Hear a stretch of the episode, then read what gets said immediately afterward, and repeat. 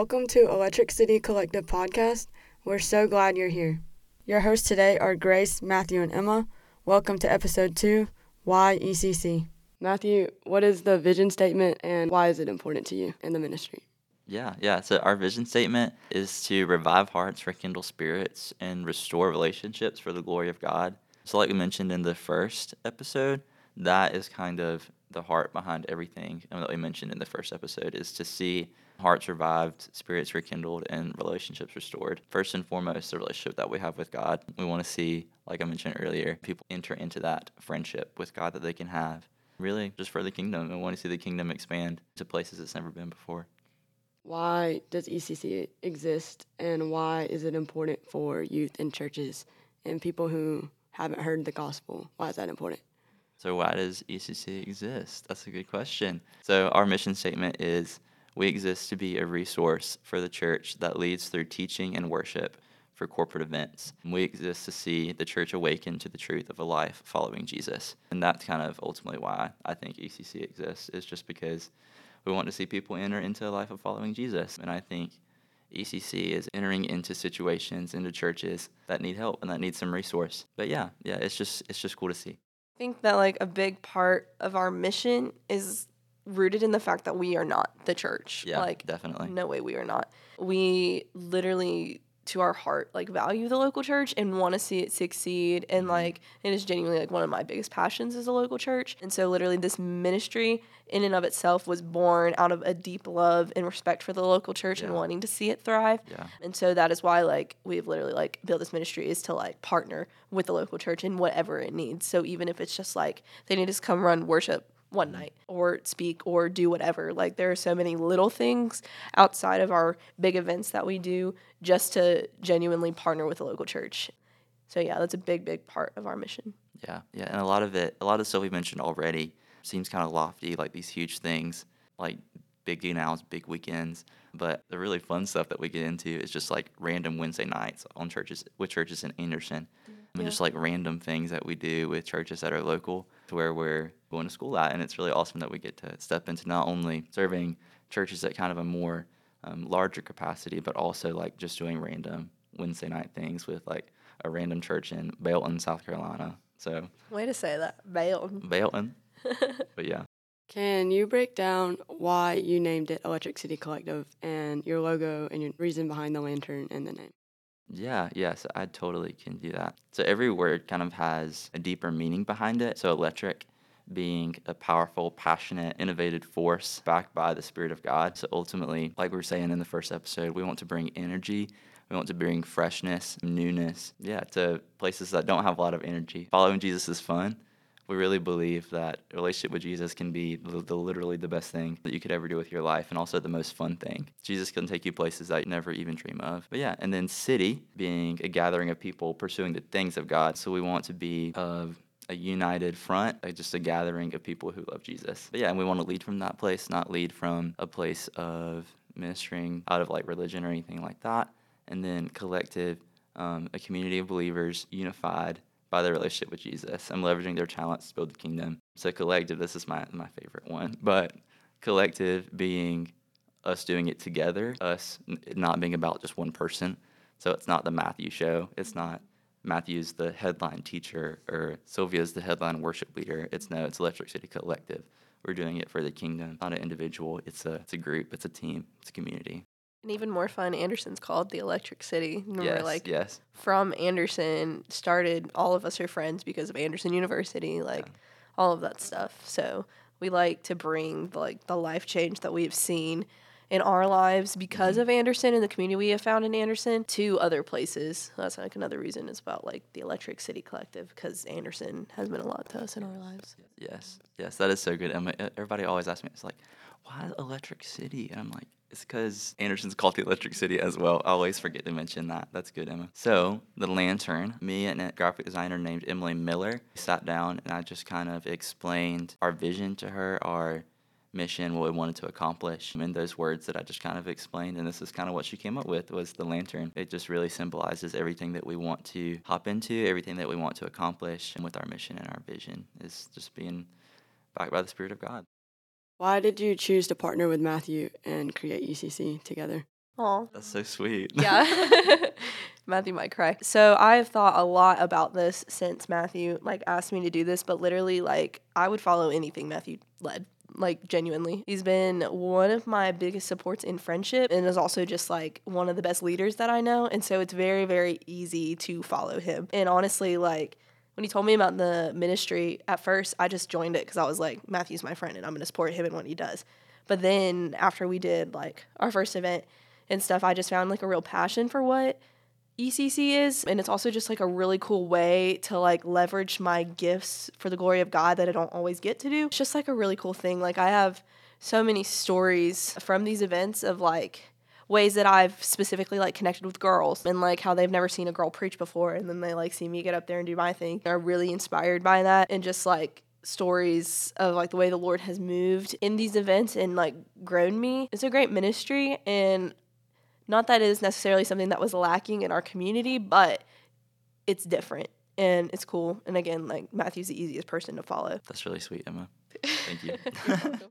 Can you expand on why we have teams and team leaders and why you chose the people that you chose to lead those things? Yeah, yeah, that's great. That's a great question. I am a big, big, big strategic like planner, strategic leader, um, and I really believe that we operate best in teams. God operates in a team. It's just cool to think about the aspect of me bringing an, an idea to our team and saying, "Hey, like I think we should do this. I think we should run with this." And them being able to think to think about it and run with it even farther, to bring other ideas to come alongside it, and just together us coming up with the best refined idea and putting that idea together. So yeah, so we have the teaching team, we have the worship team, and we have the production team. Our teaching team, I just want to shout them out real quick if that's okay. Mm-hmm. Our teaching team consists of myself, Emma Rogers, who's with us on the podcast, Sylvia Swords, Leah Scherer, and Sean Sorbin. So those are our teaching team. And then our worship team is Sylvia Swords as well, Ben Smith, Leah Scherer. I forgot Addie on the teaching So team. don't forget Oh about gosh. Addie. Shout out Addie. She to go. Addie. Not bad. Add Addie to the teaching team. and then Joey Carlisle as well for the worship. And then our production team consists of Grace Matthews, who's the director of this podcast. Shout out. And then Corey Adams as well. And then Sierra Mosher runs our social media. But yeah, so just want to shout them out real quick. They're kind of awesome. So our teams operate so that we can do things in the most efficient way possible because we, as college students, have to make our time very efficient. So yeah, yeah, and I also just believe in these people so much. Like they are talented. They really like have the anointing from God on their head to to go out and minister to the kingdom, minister to His people. But yeah, I just believe in them, and I believe that we operate best as a team together. Yeah. And even like what Matthew said in the first podcast about how this isn't the Matthew show, like I think that's very indicative in the way that he's even set up ECC to be like team led. Is that like he's literally like made us the head of events for us to run it because not like delegation is a big thing especially as a college student but that's how jesus did his ministry too. And so i think that even like shows his heart to be like this isn't about me like this is like for the kingdom. And so even like stepping back and like letting us step up to lead is a cool way like the structure of ecc work. Hmm How do you take these three teams and make them to one community that is connected and wants to share their gifts with others and for the glory of God? Yeah, yeah, that's a hard question. I don't think I have a direct answer. The only thing is like we're unified by the Spirit of God and we're serving one mission and one purpose. And I believe like when people do that, like there's not much that can separate us. We had a retreat in May of this year and it was cool just to see like some people didn't even know each other at first and then we leave the retreat and us all being friends us all being on the same team. But yeah and i think that's what the spirit of god does. It brings unity and it brings purpose and mission which is really cool. Yeah, also like the most not spiritual answer, but it's true is we're literally friends. Like we go to Matthew's house and we hang out and like I will stop and talk and like have real conversations with every single person on Yeah. ECC's team and even like in different ways like we're connected. Joey and I are in like the same friend group with Matthew's house and my house and we like have a group chat called the Homie Collab. Like literally we're all just friends and we're in such a special stage of our life where we literally just get to do ministry with our friends. Yeah. And it's not like we're just a friend group who decided to do this. Like we all didn't know each other, but we're all united under the same cause with ECC, and that just breeds really great friendship. And even just like in random things, like Leah texted in our group chat today and was like, "John's bringing the word with his testimony in class right now," and it was just like we were all like, "Yay!" and it was Yeah. exciting. Yeah, it's just really cool because ministry can be kind of isolating sometimes Yeah. as leaders who are trying to serve God. And it's really cool to have a group of people who have your back and that have people who are also ministering to other people who have your back in ministry, who are leading in that way as well. It's really just an awesome thing to have. Yeah. What are some testimonies that you've had or that like situations that you've come across while doing an event and how has that impacted your life and their life and like for the kingdom? Yeah, yeah. I definitely have one that kind of blows my mind. So our first event, like we talked about in the first podcast, random guy who I went to high school with just like kind of got invited like on a whim. He showed up and he had actually just gotten out of rehab, which was kind of crazy. Was not involved in church at all, and he came to that event and literally like like it was like a flip a switch was flipped. He understood that jesus loved him where he was at that jesus wanted a friendship with him. He's been involved with that church second baptist lancaster since we left which is really cool. And i think that's really another goal of ecc is to get them plugged in with a church and to help them get connected with the people there. So yeah, that's just really it's really personal to me too because I knew him growing up and it was it's just cool to see like this idea that I had in my head, like actually like God changed somebody's life through that idea that happened and that, that came about of it. But yeah. So one of my favorite stories is just really funny how the Lord works. Like I literally just genuinely think the Lord has a good sense of humor. Our first event, obviously I spoke at Second Baptist Lancaster, and then they are very consistent look up lodge goers, and that's where we all work. So this summer they were actually on my team, the Aloha team. I had the high schoolers. Also, shout out to them. I love them all so much. Some of my, like Matthew asked me before this, who were my favorite campers, and that, and a lot of them were some of some of my favorite campers this summer. But the really cool thing with that was like my teaching in like our discussion groups for lookup was very much based on the three circles because we share the gospel narrative and that is the gospel narrative. So with that, like they a lot of them had been at that event that I spoke at and like shared at that and like had remembered what I had said. And It was just really cool to get to see them and talk to them and like see them recognize what I had been talking about. And it was like, you know, repetition is the mother of all learning and like knowledge. And so seeing them grasp this truth again for the second time was just really impactful. And it kind of like, because they had already known me and like had heard me teach and stuff before, it already had like built up this credibility in their hearts towards me. So it like I honestly believe like it caused them to trust me more. And that was one of my best weeks of camp, but it was my hardest week of camp. Like without a doubt, my hardest situations I dealt with, a lot of hurt and heartbreak in those students and they all told me about it which is great but it was really hard but it was like even cool just to see like i had this connection with them because of this event that we did and it carried on into camp so that was cool and then i have another story of one of our just Wednesday night events, like we were talking about a minute ago, like we don't just always do huge events. Like we just go and partner with local churches. We went to a church in Belton and I preached. And this was one of those moments where like I had a girl come up to me afterwards and be like, I've never heard a woman speak before. Like this is so impactful. Your story is so awesome. And she just like started talking to me.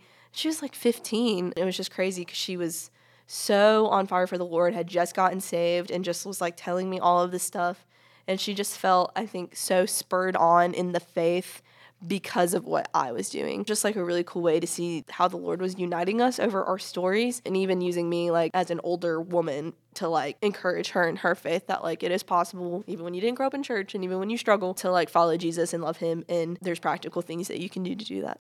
Yeah, sometimes I think we can literally just like show up to a church, literally just be like, "Okay, we love Jesus." And then leave and like have the same impact, you know? Like sometimes just saying like, "Oh, I'm a young person who's following Jesus" is just enough. And it's really cool to see like young people who are younger than me who are kind of on the same path that we were. Follow Jesus simply because we're saying, "Hey, I love Jesus. Like you should too." Ministry is definitely a hard thing, and I know it can be very tiring and make you feel very defeated as someone who is doing ministry and not even it being my major, so I can't even imagine it being my major. So, how has your passion for Jesus and the kingdom and to build disciples, how has that carried you through your tired? Oh gosh, that's such a good question. Yeah. Yeah. Every time I feel defeated or like my ministry isn't effective or like, yeah, stuff like that, like I'm reminded that I'm serving something that's bigger than myself. And whether I'm feeling like I'm beneficial, whether I'm feeling like I'm of value, like I'm of value, like I'm being used for the kingdom of God, which is really encouraging. And I just think of the ways that God has not only been faithful to me, but has been faithful to the people that had the pleasure of discipling, which is really cool. And I just think of those testimonies, like the testimony I mentioned earlier of that guy who I went to high school with, like people I've been able to disciple through community groups and through stuff like that coming through. And I'm just reminded of the things God has done in the past. And that spurs me on to keep going, to step into more things, to step into things that God has called me to because He's been faithful. He'll continue to be faithful He'll continue to provide energy and provide passion and provide things like that. But yeah, that's just kind of what I try to remind myself of.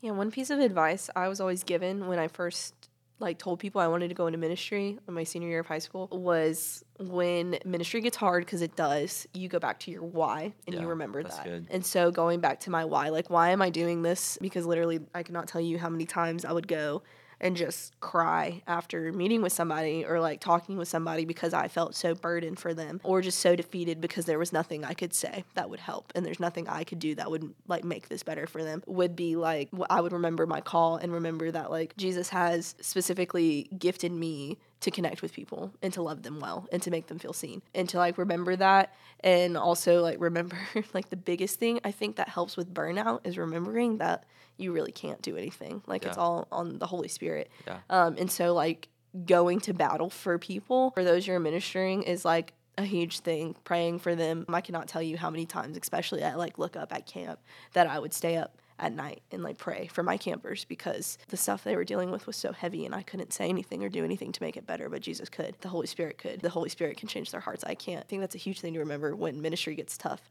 And even just like another like monumental thing for me is letting other people in on that. So like last year when I would lead community groups and come back home and be like, man, my girls hate me. They don't talk. This is hard. Shout out to my girls if you're listening. But um, When they, in fact, like probably don't hate you. no, they don't hate me at all. They love me and I love them. I would talk to my roommates or I would text Matthew and I would just like tell them like, "Hey, like this is hard right now. Like this is so hard. Like I, I don't feel like I'm doing anything. I don't feel like I'm making any impact. This is like the struggle is real." They would encourage me not only that like obviously people don't hate me and stuff like that, but also just encourage me in my ministry and like remind me that like hey, Jesus didn't always feel like his ministry was the most accomplishing either. Like he was rejected, put on a cross. So like even in that way, like reminding me that like, hey, like the man who like had obviously the best ministry on the planet was rejected Yeah. at the end of his life and Yeah. literally like put on a cross to die. There's just like a few ways to battle burnout or like battle those feelings, but also sometimes you just have to deal with them because it happens because ministry is hard. So Yeah. yeah. that's good. I think another thing is like like you were saying, bringing it up in front of people Mm-hmm. and like really like going to battle with burnout in community, because the the one thing that the enemy wants to do to us in ministry is make us feel lonely Yeah, and make us feel definitely. isolated, which is like the statistics of pastors that are leaving ministry because of like loneliness is huge and massive. And but yeah, and I think that is really unique about ECC is because we're serving together and we're doing it together, so that when one of us is down and like when one of us like literally like can't go on like somebody's gonna pull us and we're gonna Yeah. be able to do it together so yeah yeah i think that's an awesome thing I appreciate your time and coming to join us again for episode two. oh yeah it was awesome it was fun Yeah, I loved that. Thank you so much for listening to the ECC podcast. We hope you were encouraged to know that Jesus is your friend. Feel free to check out our Instagram at ecc.ministry and our Facebook page at Electric City Collective for more information or to contact us about scheduling your event.